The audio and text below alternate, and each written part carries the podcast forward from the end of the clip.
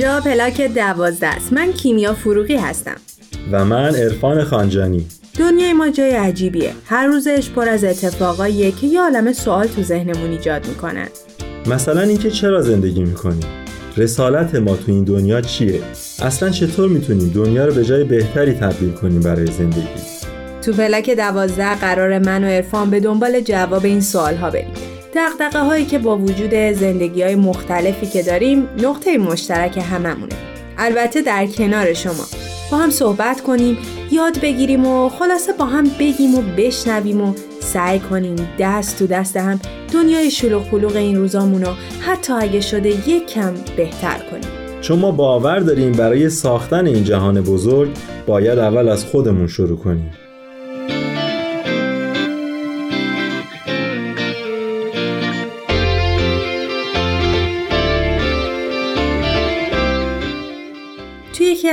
عجیب ترین صفحه تاریخ داریم الان زندگی می‌کنیم. اینکه حالمون خوب باشه این روزا واقعا کار ساده ای نیست. ولی خب چیکار میشه کرد؟ راستش ما هم نیومدیم که لبخند بیاریم رو لباتون و حال خودمون و شما رو خوب کنیم. در واقع این برنامه رو ساختیم که در کنار شما ببینیم واقعا چیکار می‌تونیم بکنیم که نه تنها ایران بلکه دنیا و جامعه بهتری داشته باشیم. اولین قسمت این برنامه رو به یاد تمامی زنان و مردان و کودکانی که امروز در میان ما نیستند شروع می کنیم و تقدیمش می کنیم به جوانایی که صدای برابری و عدالت خواهی شدند و امروز دیگه نیستند.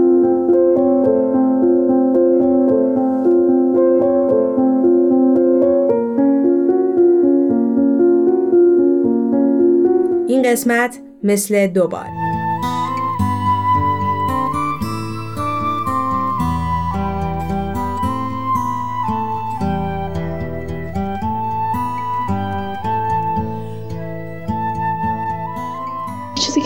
تو خود من مشخص و واضحه اینه که صرفا به خاطر معنس بودنم همیشه محروم بودم از برقراری یه ارتباط خیلی طبیعی و نرمال با جنس مخالف. زمانی که نوجوان بودم و یه نوجوان نیاز داره که بتونه ارتباط برقرار کنه و اصلا چارچوب ها و ساختاراشو بشناسه و بسازه. حالا دیگه بقیه چیزها که چه می‌دونم مثلا اگر تو صدای خوبی داری و آخرش فکر می‌کنی که خب توی ایران که نمی‌تونی در نهایت تو خواننده ای بشی که بتونی ادامه بدی مسیر تو یا مثلا چه می‌دونم همین که تو راحت نمی‌تونی توی خیابون یه دوچرخه سواری معمولی کنی نمی‌تونی موتور سوار شی. اینا دیگه خودش دیگه حالا ترکش های دیگه شه ولی من فکر کنم یه چیز اصلی بحث ارتباطه و روابط اجتماعی و ارتباطی بین آدم هست. من عاشق سفر کردنم. خیلی دوست داشتم که توی ایران حداقل یک یا دو سال مسافرت کنم. شهرهای مختلف رو ببینم مردم مختلف رو باشون آشنا بشم با فرهنگشون آشنا بشم. با توجه به ساختار سنتی خانواده های ایرانی من هیچ وقت اجازه این کار رو نداشتم. نمی‌تونم بگم مقصر اصلیش حکومت ساختار خانواده هم خیلی خیلی سنتیه. به خاطر اینکه پدر من همیشه بهم می‌گفت از ایران که خارج شدی هر جا که دوست داشتی می‌تونی بری. که برای من خیلی عجیب بود. خب چه فرقی می‌کنه؟ خطر همه جا هست. اگر بحث خطره. من وقتی که مجرد بودم خب خیلی داشتم پسر باشم به خاطر اینکه آزادی عمل بیشتری داشتم. می‌تونستم راحت تر برم بیرون. نیاز به اجازه های هفت خانه رستمی نبود. و پوشش خیلی راحت تر می‌تونست باشه. مطلق نبود نمی‌دونم. امنیت بیشتری داشتی اگه پسر می بودی کلا مخصوصا تو محیطی که ما زندگی می‌کردیم. یه چیز دیگه هم که به نظرم اومد این بود که من خب از وقت دیپلم گرفتم همیشه کار کردم. ولی چون دختر بودم هیچ حقوقم مثل یه مرد نبود یعنی مثلا من اگه به اندازه مرد حقوق می‌گرفتم خیلی خیلی مثلا بیشتر. درآمدم بود و می‌تونستم پس انداز کنم به جای دیگه ای برسم. از طرف حقوقم کم بود از اون طرف چون دختر بودم هیچ وقت این به ذهنم نیومده بود که خب مثلا تو می‌تونی خودت بر خودت ماشین بگیری خودت بر خودت خونه بگیری در صورتی که شاید که اگه تو فکرش بود مثلا می‌فهمم خب مثلا یه دختر می‌تونه خودش این کار رو بکنه شاید بهش می‌رسیدم واقعا. به خاطر تفکرات قالبی یا دخترها این کار اینا رو نمی‌خرن یا مثلا نمی‌تونن هیچ وقت بهش فکر نکرده بودم. من به عنوان یه زن توی زندگی با چالش های زیادی خب روبرو بودم. هم از طرف جامعه و هم از طرف خانواده می‌تونستن باعث محدود کردن باشن. مهمترین این محدودیت ها این بود که من کاری رو دوست داشتم برای انجام دادن ولی چون محل کار از محل خونه دور بود از سمت خانواده محدود شدم. از طرف دیگه به عنوان یه زن استقلال شخصی نداشتم و همیشه محکوم به این بودم که شرایط جامعه رو در نظر بگیرم چون جامعه بسته ای داشتیم. یا حتی به عنوان یه دختر امنیت نداشتم. برای بیرون رفتن با کلی استرس باید رفت آمد می کردم و اینکه حتی اجازه انتخاب پوشش هم نداشتم برای خودم. من باید جوری لباس می پوشیدم که نگاهی به هم خیره نشه.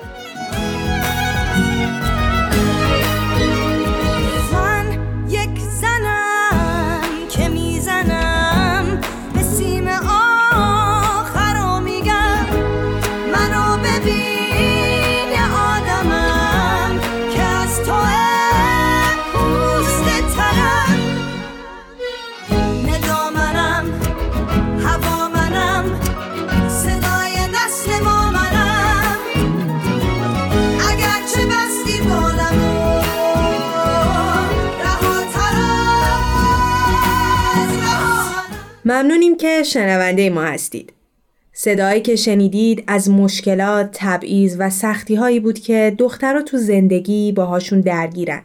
درسته که امروز تا حدودی صدای این تبعیض ها از قبل بیشتر شنیده میشه. ولی خب هنوز راه زیادی داریم تا روزی که حق کسی به خاطر جنسیتش ازش گرفته نشه.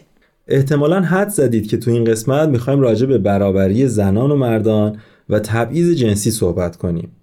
موضوعی که نه تنها دغدغه نسل ماست بلکه بشر سالهای سالی که باهاش درگیره.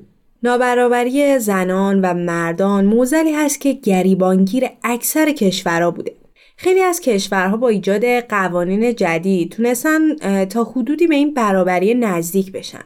اما هنوز هم هستن کشورهایی که دخترها به سختی می‌تونن حتی مدرسه برن یا برای پوشش خودشون تصمیم بگیرن. کیمیا قوانین و حکومت ها تا حد زیادی می‌تونن رو اجتماع تاثیر بذارن. ولی از طرفی هم می‌بینیم که گاهی آدم ها برخلاف قوانین موجود فکر می‌کنن. مثل افغانستان که زنان واقعا دارن برای حقوقشون میجنگن. یا ایران که زنها حتی با پوشش اختیاریشون یه طورایی دارن اعتراض مدنیشون رو نشون میدن. از طرفی هم می‌بینیم که کشورهایی که دموکراسی دارن حقوق زنها کمتر از مرداست تو بعضی از سازمان ها خیلی از کشورها هستن که مدعی برابری مدنی و اجتماعی هن ولی زنان همیشه در جایگاه پایینتری در هر عرصه حضور دارن و در کنارش جامعه همیشه انتظاراتی از زنها داره. دقیقا عرفان همینه. قوانین تا حد زیادی می‌تونن تو ایجاد این برابری اثر بذارن.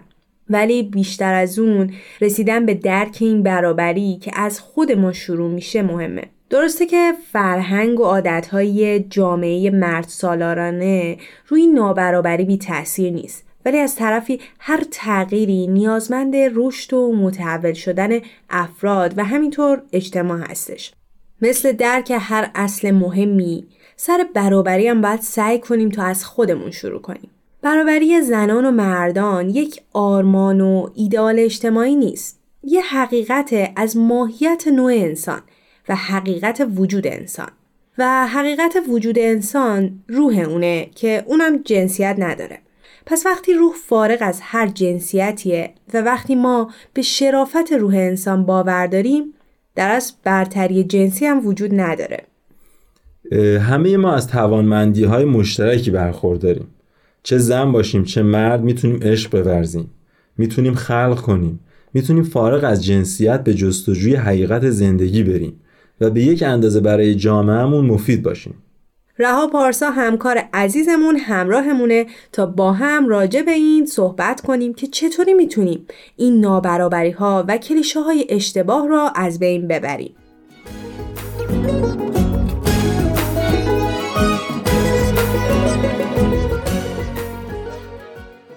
رها جون خیلی خوش اومدی به برنامه ما. چون قسمت اول هستش خیلی ممنون میشیم که خودت رو به شنونده هامون معرفی بکنی. خیلی ممنون. مرسی از دعوت شما. منم خیلی خوشحالم که توی برنامهتون هستم. من رها پارسا هستم کارشناس روانشناسی. خیلی خوش آمدی رها جان. خب همونطور که خودت هم در جریانی برنامه این قسمت ما راجع به برابری زنان و مردان هستش. و ما خیلی دوست داریم که راجع به این صحبت کنیم که اصلا چطوری میشه قدمی برداشت به عنوان شخص برای ایجاد این برابریه. خب ببینید رسیدن به برابری زنها و مردا کار خیلی آسونی نیستش. و لازمش یه تغییر و تحول خیلی بزرگ و همچنین همه جانبه هم توی ذهن و هم توی قلب مردم هستش. و همین که باید ساختارهای اجتماع به نظر من تغییر بکنه. همونجوری که می‌دونیم در طول تاریخ زنها از فرصتهای کمتری برای رشد و پرورش اون توانمندی هایی که داشتن برخوردار بودن. و همین باعث این می شده که کمتر توی اجتماع حضور پیدا بکنن. رها جان دلیلش چی می‌تونسته باشه؟ و اینکه این حالت هنوزم ادامه داره. درسته. البته الان به پررنگی قبل نیست ولی خب همین که ادامه دار هستش یه نکته حائز اهمیت و قابل بحثی هستش. ولی داستان اینه که کلا از قدیم به خاطر همون قوای فیزیکی و اون احساس قدرتی که مردا نسبت به بدنشون و اون حالت فیزیکیشون داشتن اون برتریه رو نسبت به زنها احساس می‌کردن و همینجور رفته رفته ادامه پیدا کرده. اما الان داریم می‌بینیم که به خاطر اون آگاهیه و اون اطلاعاتی که حالا در اختیار زنها حالا از هر طریقی که شده قرار گرفته در دستشون یه مقدار این موضوع رفته کنار و کم تر شده. دقیقا. یعنی شاید میشه گفت که درک اشتباه از مفهوم قدرت یکی از دلایل اصلی ایجاد این تبعیض بوده همیشه. بله دقیقا. من الان چیزی که به ذهنم رسید مثلا کارهایی که حتی خانوما خیلی قدرتشون در واقع تو اون کارا بیشتره. مثل مباحث مدیریتی. یعنی یه کارایی همیشه بسترش برای خانومها فراهم بوده. مثل مثلا کارهای تو خونه مثل خیاطی مثل خیلی کار دیگه. ولی جاش در واقع عوض شد یک تایمی. یعنی آقایون مثلا شدن خیلی خیاط های ماهری خانوم ها دقیقا جاشون رو با آقایون عوض کردن. شدن مدیرای خیلی ماهری. این این رسون که اون قدرته هیچ ربطی به جنسیت نداره و اون جایگاه اجتماعی شغلی می‌تونه برای دو طرف باشه و حتی جاشون برعکس بشه از لحاظ راندمان هم خیلی بالاتر بره. اینطور نبود. درسته اما این اینا یه سری لیبل هایی هستن که زده شده از قبل که خانم باید بشینه تو خونه یا مثلا مرد فقط باید تو فضای بیرون از خونه کار بکنه. ولی در گذشته اون حالا بستره به قول شما فراهم نبوده. اون فضای داده نشده. فقط محدود به فضای خونه بوده. به خاطر همین فکر می‌کردن که حالا از لحاظ قوای بدنی چون یکی نیستن نمی‌تونن اون کارا رو انجام بدن. ولی الان خیلی جاها می‌بینیم که الان دیگه اصلا فرقی نمی‌کنه که حالا چه شغلی داشته باشن. مردونه زنونه نداره دیگه.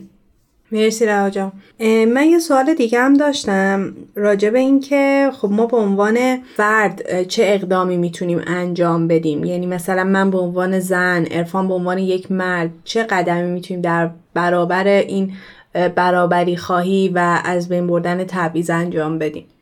به نظرم اولین کاری که میشه انجام داد اینه که ما نسبت به حق و حقوق خودمون آگاهی داشته باشیم. یعنی من به عنوان زن بدونم که حقوق من چی هستش توی جامعه. یعنی اون خداگاهی رو به دست بله دقیقا. و مردها در کنار ما اون حس حمایت رو به ما بدن حس همراهی رو به ما بدن. یعنی بهترین کمکی که مردا می‌تونن به زنا بکنن همون حمایت و پشتیبانیه هستش. و در حالا قدم بعدی که می‌تونن خانما بردارن اینی که حالا حق و حقوقشون رو دونستن ولی به اون چیزی که به اون توانایی و استعدادی که درون خودشون دارن به اون باور و امید داشته باشن. یعنی می‌دونن که می‌تونن اون کارا رو انجام بدن. و دوباره مردها هم کاری که می‌تونن انجام بدن علاوه بر حمایت پذیرششون کنن.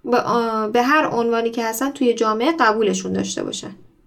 مرسی رها جان. می‌دونم که واقعا راجع به این موضوع خیلی صحبت زیاده. ولی خب وقتمون کمه. ممنون که همراهمون بودیم. خیلی ممنون رها جان. خیلی استفاده کردیم. مرسی از شما که منو دعوت کردی. جوانه می‌زنم به روی زخم برتنم فقط به حکم بودنم که من زنم زنم زنم. چو هم صدا شویم و پا به پای هم رویم و دست به دست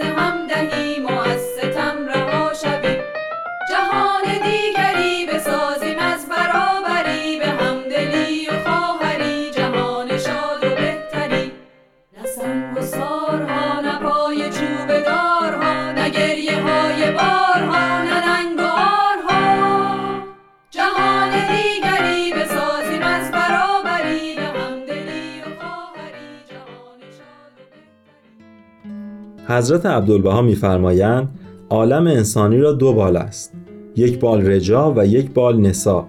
تا دو بال متساوی نگردد مرغ پرواز ننماید. اگر یک بال ضعیف باشد پرواز ممکن نیست.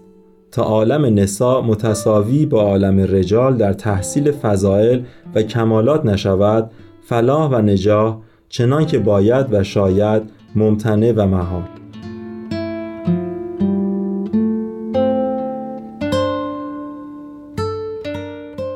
با وجود تمام تلاشایی که در سراسر جهان برای برابری میان زنان و مردان انجام شده جامعه بشری هنوز راه خیلی درازی برای به اجرا درآوردن این اصل پیش روش داره. بیشک تربیت توانمندی زنان اینکه خود ما زنها به حقوق خودمون واقف باشیم و برای آگاه کردن بقیه به اصل برابری تلاش کنیم یک قدم خیلی بزرگ برای رسیدن به این تصاوی برداشتیم. این تربیت می‌تونه رو آینده جهان تاثیر بذاره. وقتی نسل‌های آینده موضوع برابری رو عمیقا درک کنن و اون رو یک اصل بدونن حتما که دوشا دوش هم برای ساختن یه دنیایی بهتر و البته برابر تلاش می‌کنن. و فکر کنم همه ما وظیفه اینو داریم که تو این آگاهی رسانی و توانمندسازی به اندازه خودمون مشارکت کنیم. یکی از کسایی که دوست داریم بیشتر از هدفش بهتون بگیم ملال یوسفزی است که به خاطر حق تحصیل داشت جونش رو از دست می‌داد. ملال امروز فعال حقوق بشر و فعال در زمینه حق تحصیل کودکانه. ملاله در یکی از سخنرانیاش یه حرف خیلی قشنگی زده که کاش همه ای ما می‌تونستیم بهش باور داشته باشیم. گفته که یک کودک، یک معلم، یک کتاب یا یک قلم می توانند دنیا را تغییر دهند. One child, one teacher, one book and one pen can change the world. ممنون که شنونده ما بودید. به امید روزی که دست در دست هم جهانی بسازیم که مدرسه هاش پر باشه از بچه ها و زنداناش خالی باشه از حضور هر معلمی. من و کیمیا تو هر قسمت سعی می‌کنیم که بسته به موضوع فیلم یا کتابی بهتون معرفی کنیم. اول بریم سراغ کتاب. کتاب جنس ضعیف اثر اوریانا فالاچی نویسنده فوقالعاده ایتالیایی. کتابی در مورد زنان تو کشورهای مختلفه که همش به صورت مستند نوشته شده. حتما پیشنهاد می‌کنم که بخونید. فیلمی که براتون انتخاب کردیم قصه سه خواهر به کارگردانی امین آلپر هنرمند ترک هستش داستانی از آدمهایی که به دنبال یه زندگی بهترن دخترهایی که با تبعیض جامعه مرد سالار دست و پنجه نرم می‌کنن و امیدشون از دست نمیدن Bacım ben çok özür dilerim. Vallahi kötü bir niyetim yoktu. Kızı akrep ile şaka olmaz. اولین قسمت پلاک دوازده به پایان رسید ممنونیم که شنونده ما بودید شما می‌تونید از طریق سایت Persian Bahá'í Media و همینطور کانال تلگرامی Persian BM برنامه ما رو بشنوید. همینطور می‌تونید ما رو در تارنما، تلگرام و از تمامی پادگیرها دنبال کنید. با امید روزهای روشن و توهی از ظلم و تبعیض. تا برنامه دیگه خدا نگهدارتون. تهیه شده در پرژن BMS